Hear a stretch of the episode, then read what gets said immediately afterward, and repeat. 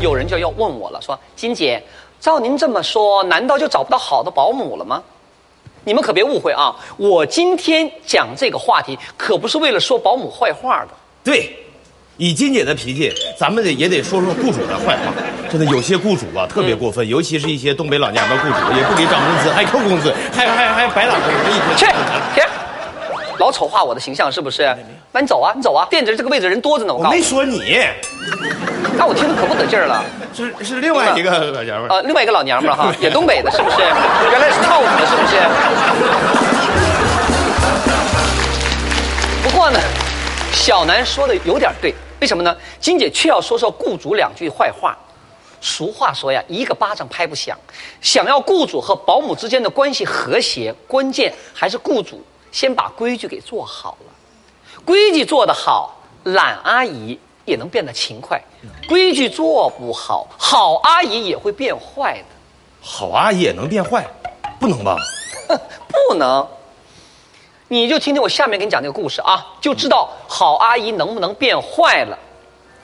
这个事儿呢，发生在我一位老姐姐身上。嗯，我这个姐姐呢，现在露面不太多，但多年前，在北京也是响当当的明星啊。哎呀，老派人都好面子嘛，我就不说他是谁了啊。嗯。哎，森南，啊，你今天反常啊？你不问我他是谁呀、我们太了解你了，已经无数次伤害过我和观众的心了。问了你也不说，我们就一句话：啥话？？love 呼呼，啥意思啊？爱谁谁。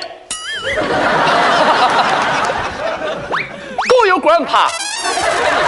跟你停了，继续说我这位老姐姐，因为呢一直是单身，加上拍戏又多，顾不上家，就雇了一个阿姨，常年住在她家里头做饭兼打扫卫生。说句难听点的哈，没有这位阿姨呀、我那个老姐姐连自己家门都摸不到的。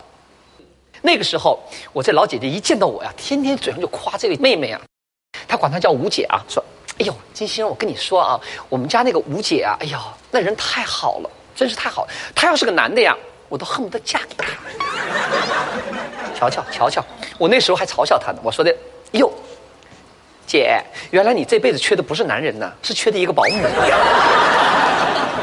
结果呢，前两年我这位姐路过上海，顺便到我家来看我来，我无意当中呢提起了那位阿姨，我说：“哎，姐，吴姐最近好吗？”没想到我刚提这个茬儿，我的姐就开始摇头了。哎呀，星儿啊，别提他了，提起来就心痛。哎，我还打趣说：“我说，哎呦，咋回事啊？老两口吵架啦？”他说：“谁跟他老两口啊？真是的。”哎呀，星儿啊，记得你跟我说过，说我太惯他了，对吧？没想到还真让你说着了。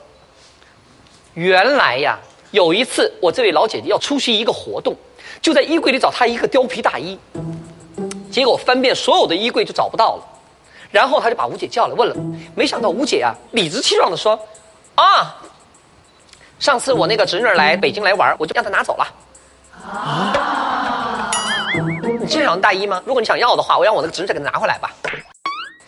我那个老姐姐摇头说：“哎呦，是这样啊啊啊，那就算了吧，反正我也不着急穿啊。”话虽这么说，心里毕竟不舒服。虽说我们关系好，但你也不能随随便便把我的东西不经过我的允许就送给人家呀，对吧？不过真正把我这老姐姐惹毛的事情还在后面呢。那次我这位老姐姐接了一个演出商的电话，一上来劈头盖脑就问：“哎呀，老师您好，去西安的机票我们给你订好了啊，到了机场以后我们会派人来接您的。”都把我这个老姐姐给说懵了。什么？电话那边还特别认真的，哎，老师您忘了呀？某某企业的晚会啊，过两天就彩排了。我这个老姐姐还不明白，说：“哎呀，我没有答应参加什么企业的晚会呀，哎，您到底听谁说的呀？”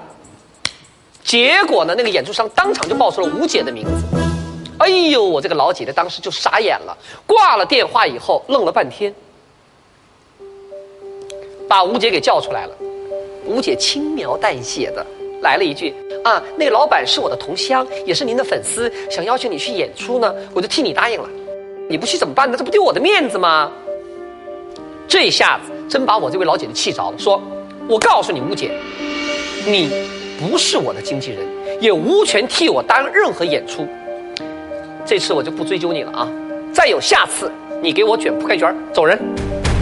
想了想，又又加了一句。让你那个侄女把我的貂皮大衣给我送回来吧。